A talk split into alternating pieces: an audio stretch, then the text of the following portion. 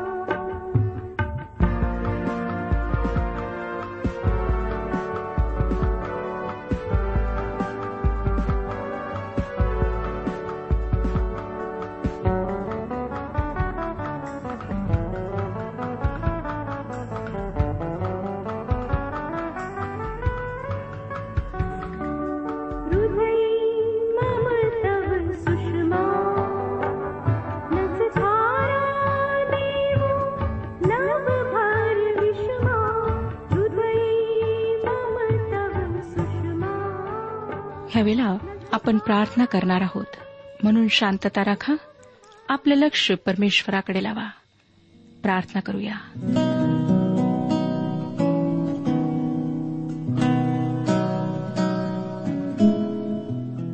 पवित्र जिवंत परमेश्वर पित्या तू जो आमचा निर्माण करता आहेस आमच्यावर दृष्टी ठेवणार आहेस पराक्रमी आहेस त्या तुझ्यासमोर आम्ही स्वतःला नम्र करीत आहोत. आम्हाला माहीत आहे प्रभू की आम्ही चुकलो आहोत. तुझ्यापासून दूर गेलो आहोत. आमच्यामध्ये अशी कुठलीच चांगली गोष्ट नाही जेणेकरून आम्ही तुझ्याजवळ यावं. तुला पिता म्हणून आम्ही हाक मारावी. परंतु तू आमच्यावर प्रेम केलंस. तू आपली कृपा आमच्यावर प्रकट केलीस. ह्यावेळेला आम्ही ज्या स्थितीत आहोत त्या स्थितीमध्ये तुझ्या समक्ष आलो आहोत. तू आम्हाला स्वीकार. आमच्यातील सर्व अवगुण दूर कर. आमची मदत कर प्रभू विशेषतेने जे लोक आजारी आहेत जीवनामध्ये दुःखी आहेत निराश आहेत अशांसोबत तू विशेषतेने बोल. त्यांचे सर्व विकार दूर कर त्यांना आरोग्य दे. प्रत्येकाने उठून तुझी स्तुती करावी असं तू होऊ दे. अनेक ठिकाणी तुझ्या लोकांचा छळ होत आहे. त्यांना तू हिंमत दे. त्यांचं रक्षण कर. विश्वासामध्ये त्यांना अधिक मजबूत कर. हो दे प्रभू की त्यांच्या जीवनाच्याद्वारे एक जिवंत साक्ष लोकांसमोर त्यांनी ठेवावी. ही वेळ आम्ही तुझ्या पवित्र हातात देत आहोत. तू आमच्याशी बोल. आमची मदत कर. प्रभू यशू ख्रिस्ताच्या गोड आणि पवित्र नावात मागितले आहे. म्हणून तो ऐक. आमेन. श्रोत्यांनो करिंदकरास पहिले पत्र ह्याच्या अकराव्या अध्यायाच्या बावीस वचनांवर आम्ही विचार केला. प्रभू भोजनाचे भ्रष्टीकरण करिंथ येथील मंडळीत कशा प्रकारे होत होते ते आम्ही पाहत आहोत. त्यांच्यामध्ये भांडणं होते फुटी होत्या तंटे होते. आणि दारूबाजीच्या वातावरणात प्रभू येशू ख्रिस्ताच्या मृत्यूची आठवण त्यांना येणे शक्य नव्हते. व आठवण आली तरी प्रभू भोजनासारखा अत्यंत पवित्र व गंभीर विधी पार पाडण्यासारखी त्यांची आध्यात्मिक स्थिती नव्हती. पॉल त्यांना त्यांच्या या वर्तनाबद्दल म्हणतो काय याबद्दल मी तुमची वाहवा करावी? याविषयी मी तुमची वाहवा करीत नाही. आता या प्रस्तावनेनंतर प्रभूभोजन काय आहे व त्याविषयीचे विश्वासणाऱ्यांचे वर्तन कसे असावे याविषयी पॉल करिंदकरांना शिकवित आहे. सुरुवातीला तो त्याला प्रभूभोजनाविषयी झालेल्या प्रगटीकरणाविषयी बोलतो. ते विसावं वचन? कारण जे मला प्रभूपासून मिळाले तेच मी तुम्हाला सांगितले आहे की ज्या रात्री प्रभू येशूला धरून देण्यात आले त्या रात्री त्याने भाकर घेतली. लोक कधीकधी म्हणतात की प्रभूने जसा हा भोजनाचा विधी साजरा केला तसाच तो आम्ही साजरा करायला हवा. आणि हा विधी ते सकाळी अकरा वाजता पार पाडतात. तुम्हाला प्रभू भोजनाचा विधी जसाच्या तसा पार पाडायचा असेल तर तो तुम्ही संध्याकाळी पार पाडायला पाहिजे. कारण श्रोत्यानं प्रभू येशू व त्याच्या शिष्यांनी वल्हांडण सणाचे भोजन रात्री केले व या भोजनाच्या वेळेस प्रभू येशूने प्रभूभोजनाच्या विधीची स्थापना केली. त्याच रात्री त्याचा विश्वासघात करण्यात आला. भोजनाच्या वेळेस त्याने भाकरी घेतली. चोवीसावं वचन सांगतं आभार मानून ती मोडली आणि म्हटले हे माझे शरीर आहे. हे तुमच्यासाठी आहे. माझ्या स्मरणार्थ हे करा. त्यावेळेस त्या माडीवरच्या खोलीत पॉल हजर नव्हता परंतु त्याला त्या घटनेविषयी परमेश्वराकडून थेट प्रगटीकरण मिळाले. त्या रात्री नरकातल्या सर्व शक्ती आपल्या प्रभू येशूला आपल्या तारणाऱ्याला नष्ट करण्यासाठी एकत्र आल्या. मला वाटतं श्रोतानू या भोजनातला साधेपणा त्यातली उदात्तता व त्यातली सुज्ञता फारच मोठी व सुंदर आहे. लक्षात घ्या की या ठिकाणी आणि उपकार स्तुती केल्यानंतर असे म्हटले आहे.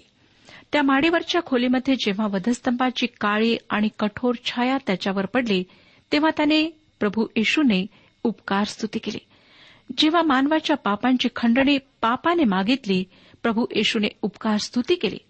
त्याने परमेश्वराचे आभार मानले. त्यानंतर वचन आम्हाला सांगतं की त्याने ती मोडली. भाकरी मोडण्याविषयी विश्वासणाऱ्यांमध्ये वेगवेगळी मते आहेत. भाकरी जशी आहे तशी वाढावी की ती मोडावी? वेगवेगळ्या मंडळ्या वेगवेगळ्या पद्धती अंमलात आणतात. भाकरी मोडणे म्हणजे विभागणी करणे व यावरून करिंथातल्या मंडळीतल्या स्वार्थीपणाचा निषेध झालेला आहे. पंचवीसावं वचन पहा. अकरावा अध्याय पंचवीसावं वचन.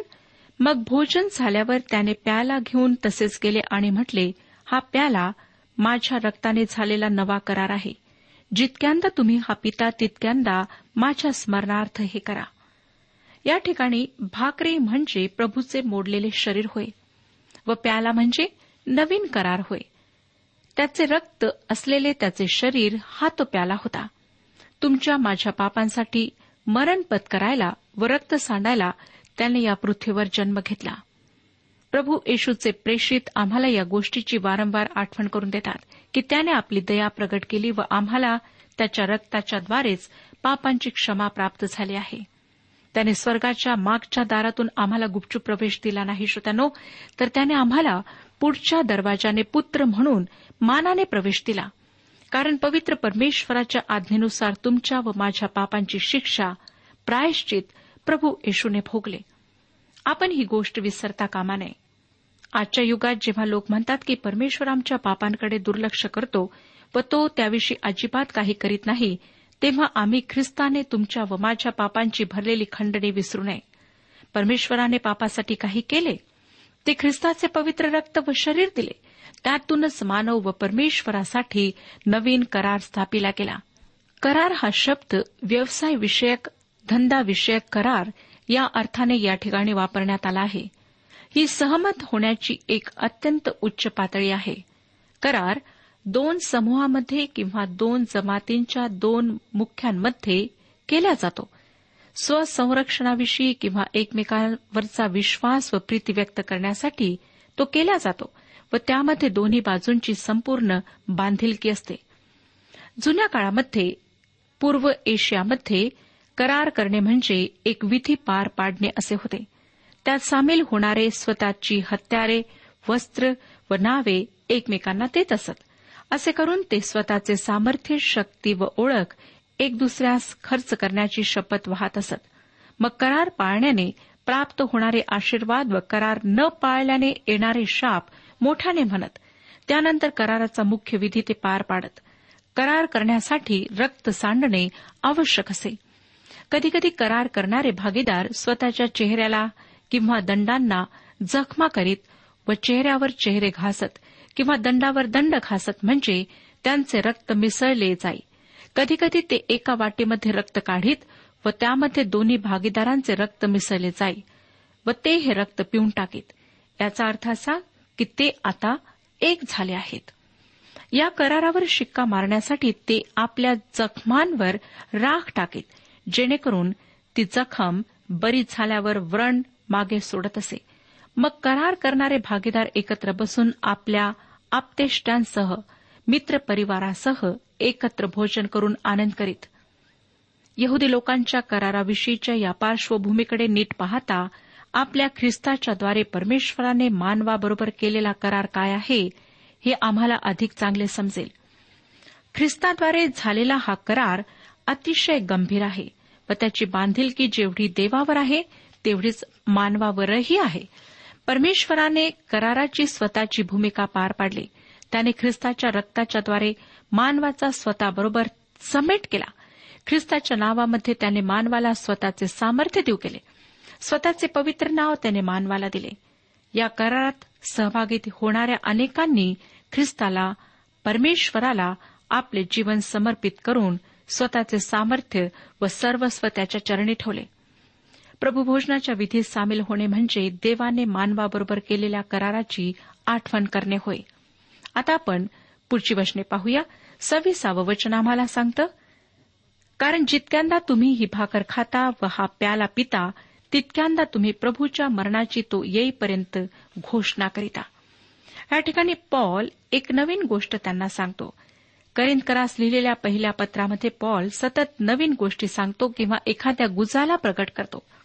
या वाक्यामध्ये तो पुन्हा येईपर्यंत असे जे पोट वाक्य आहे ते ती नवीन गोष्ट आहे. जेव्हा आम्ही श्रोत्यानो प्रभू भोजनाचा विधी पाळतो तेव्हा त्याला तीन पैलू असल्याचे आपल्याला दिसते. पहिली गोष्ट म्हणजे प्रभू भोजन हे स्मरण आहे. प्रभू वारंवार सांगतो की हे माझ्या स्मरणार्थ करा. प्रभू भोजनाचा मेज आम्हाला दोन हजार वर्षांपूर्वीच्या प्रभू येशूच्या वधस्तंभावरील मृत्यूची आठवण करून देतो. तो आम्हाला म्हणतो की हे विसरू नका. ही गोष्ट महत्वाची आहे. हा पैलू भूतकाळाचा आहे. आता दुसरा पैलू काय ते आपण पाहूया. हा प्रभू भोजनाचा मेज सहभागितेचा मेज आहे.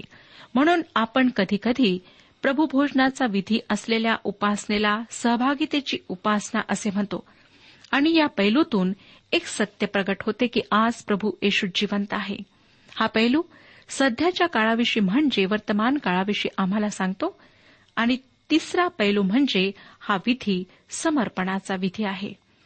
बांधिलकी दाखविणारा आहे तो भविष्याकडे बोट दाखवणारा आहे कारण तो आपल्याला सुचवतो की प्रभू पुन्हा येणार आहे. थोडक्यात प्रभूभोजनाचा विधी प्रभू येशूच्या मृत्यूच्या स्मरणार्थ त्याच्या सध्याच्या सहभागितेविषयी व त्याच्याविषयीच्या समर्पणाविषयी कारण तो पुन्हा येणार आहे हाच आहे. हा विधी सर्व काळाकरिता नाही श्रोत्यानो तो काही काळाकरिता नेमलेला आहे. प्रभू येशू येईपर्यंत हा विधी पाळला जाणार आहे. प्रभूभोजनातून गैरहजर असलेल्या प्रभू येशूची समक्षता प्रगट केल्या जाते व प्रभू भोजन भविष्याकडे निर्देश करते. प्रभू येशू ख्रिस्ताने दोन अगदी सर्वसाधारण गोष्टी भाकर व द्राक्षारस या घेतल्या ज्या की काही दिवसातच नासून जातील व या दोन गोष्टीतून त्याने एक स्मारक उभारले. हे स्मारक संगमरवरी नाही पितळी नाही सोन्याचे किंवा चांदीचे नाही ते केवळ भाकर व द्राक्ष रसाचे आहे. परंतु या दोन गोष्टी प्रभू येशूचे स्मरण करून देतात. आणि श्रोत्यानो त्या मला सांगतात की ख्रिस्ताच्या मरणासाठी मी स्वतः जबाबदार आहे. आपण पुढे वाचूया. सत्तावीस ते एकोणतीस वचने अकरावा अध्याय सत्तावीसपासून एकोणतीस वचने म्हणून जो कोणी अयोग्य प्रकारे ही भाकर खाईल अथवा प्रभूचा प्याला पिईल तो प्रभूचे शरीर व रक्त ह्या संबंधाने दोषी ठरेल. म्हणून माणसाने आत्मपरीक्षण करावे आणि मग त्या भाकरीतून खावे व त्या प्याल्यातून प्यावे. कारण त्या शरीराचे मर्म ओळखल्याशिवाय जो खातो व पितो तो खाण्याने व पिण्याने आपणावर दंड ओढून घेतो. श्रोत्यानो ख्रिस्ताच्या शरीराला न लक्षणे म्हणजे काय? या वचनाच्या अर्थाविषयी अनेक वाद आहेत.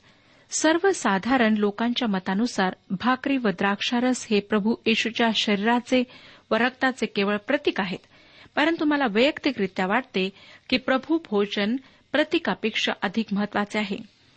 आपण नवीन करारातील येशूच्या पुनरुत्थानानंतरच्या दर्शनाच्या वृत्तांताकडे जरा वळूया. लोकृ शुभवर्तमान चोवीसावा अध्याय ह्यामध्ये अमायुस गावाकडे जाणाऱ्या रस्त्यावर काय झाले ते आपण पाहू. प्रभू येशूच्या वधस्तंभावरचा भयंकर मृत्यू पाहून व त्यानंतर घडलेल्या घटना पाहून त्याचे दोन शिष्य आपल्या गावी परत येत होते. ते दोघेही अतिशय खिन्न मनस्थितीमध्ये होते व या सर्व घडलेल्या गोष्टींची चर्चा करीत ते जात असताना पुनरुत्थित प्रभू येशू त्यांच्यामध्ये प्रकट झाला. त्याने त्या दोघांना त्यांच्या खिन्न होण्याचे कारण विचारले.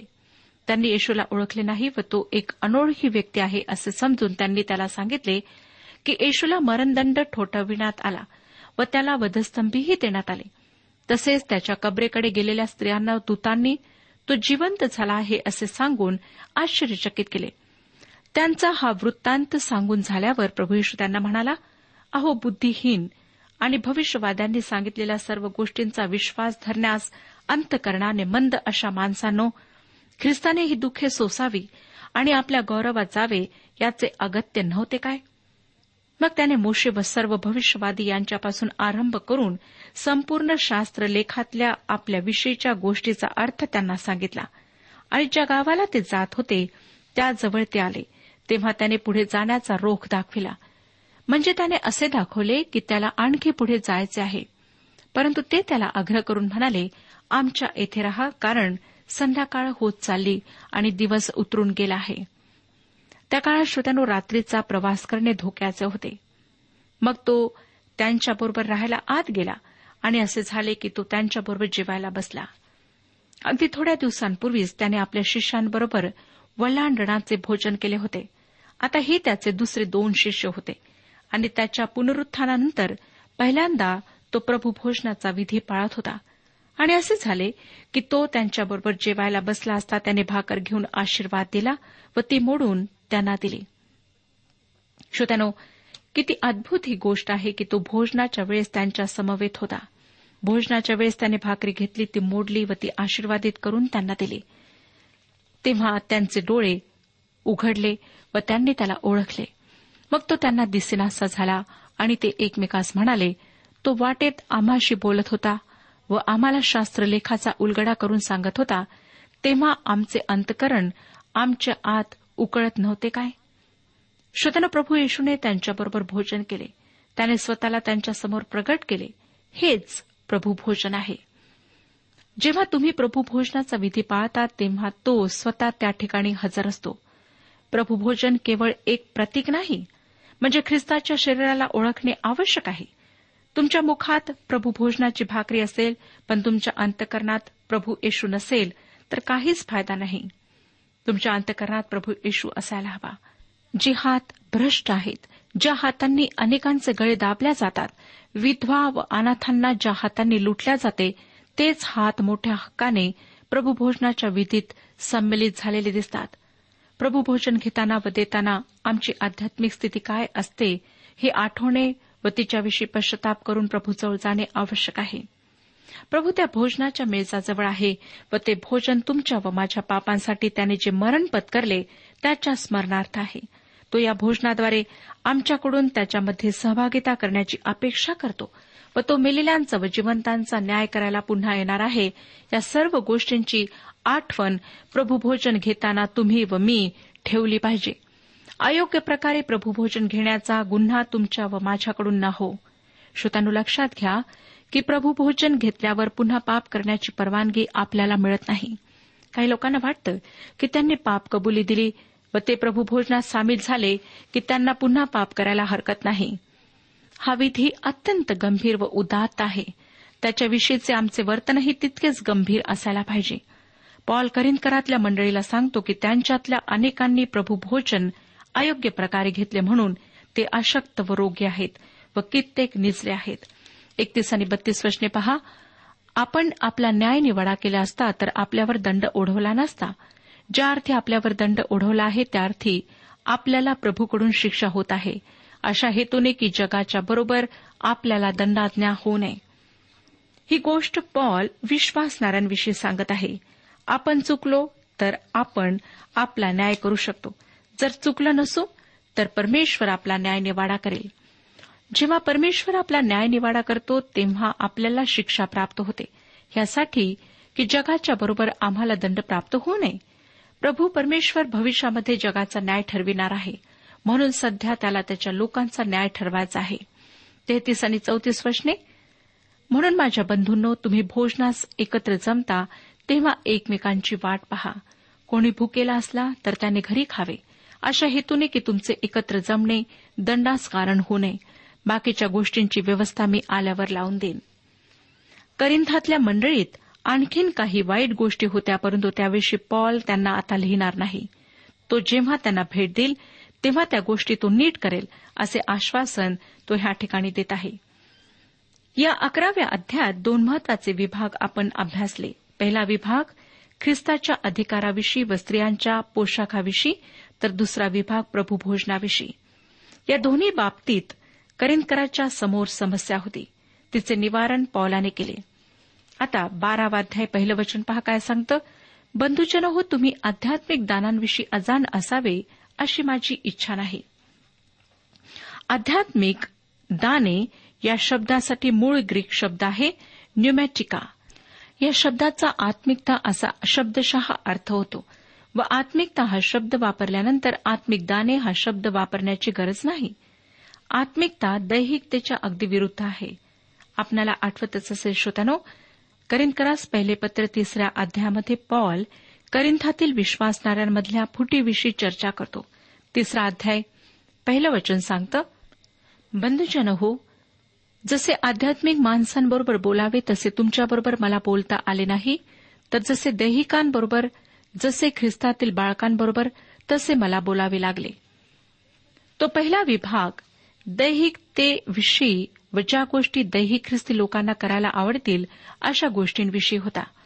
या दैहिकतेमध्ये त्यांच्यातल्या फुटी व नेत्यांविषयीची भांडणे व्यभिचार एकमेकांविरुद्ध न्यायालयात जाणे लैंगिक समस्या स्त्रियांचा पोशाख पुरुषांचे केस वाढवणे प्रीतीभोजन व प्रभुभोजनाच्या वेळेस प्रगट होणारा खादाडपणा व दारूबाजी या सर्व गोष्टींचा समावेश होता.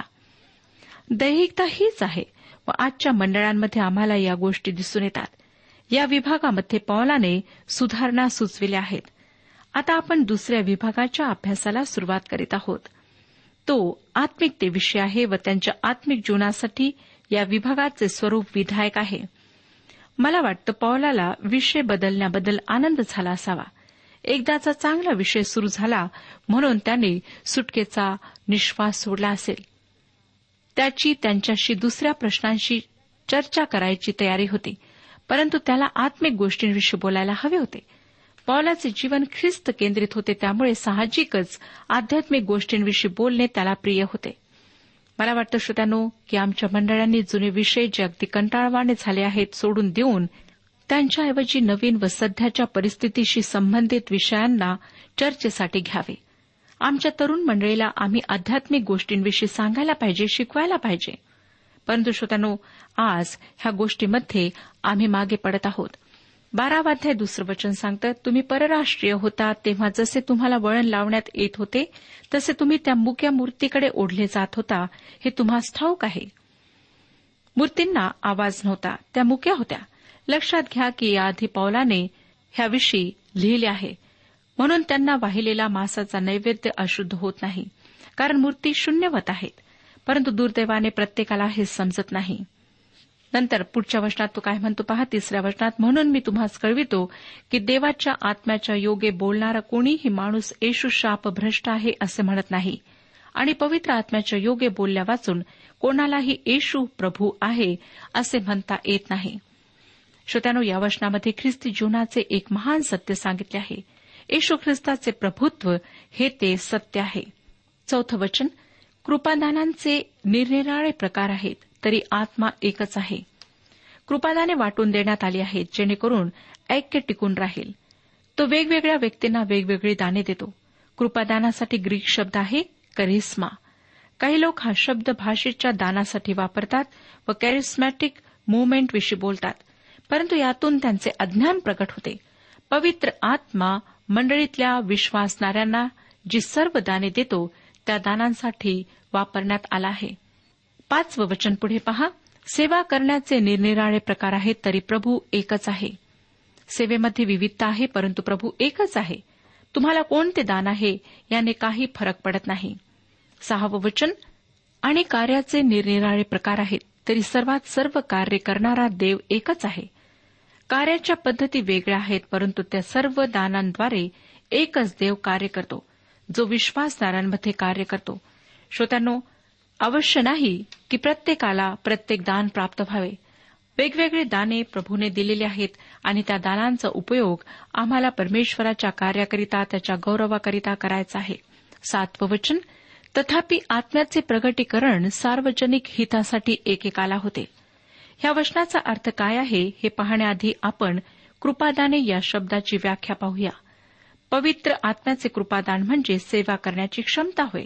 ते कार्य आहे. श्रोत्यानो सातव्या वचनाचा अर्थ आपण पुढच्या कार्यक्रमात पाहणार आहोत. म्हणून पुढच्या कार्यक्रमात अवश्य भाग घ्या. परमेश्वर आपला सर्वांस आशीर्वाद देऊ आजच्या उपासना कार्यक्रमात परमेश्वराच्या जिवंत वचनातून मार्गदर्शन आपण ऐकलं आजच्या या वचनातून आपणास काही आशीर्वाद मिळाला असेल यात काही शंका नाही. सुदैव हो, जीवनविषयक काही शंका असल्यास किंवा काही प्रश्न असल्यास किंवा काही प्रार्थना निवेदन असल्यास पत्राद्वारे आम्हास अवश्य कळवा. आम्हाला अगदी आनंदच होईल. पत्र व्यवहारासाठी आमचा पत्ता लिहून घ्यावा. कार्यक्रम उपासना पोस्ट बॉक्स क्रमांक एक शून्य दोन बेजनबाग नागपूर पिनकोड क्रमांक चार चार शून्य शून्य शून्य चार. आमचा ईमेल अॅड्रेस आहे Marathi T T B at radio eight eight two dot com email address पुन्हा एकदा ऐका. Marathi T T B at radio eight eight two dot com बरं तर आता इथंच थांबूया कारण आपल्या कार्यक्रमाची वेळही संपत आलेली आहे. पुन्हा आपली भेट आपल्या पुढल्या कार्यक्रमात तोपर्यंत नमस्कार.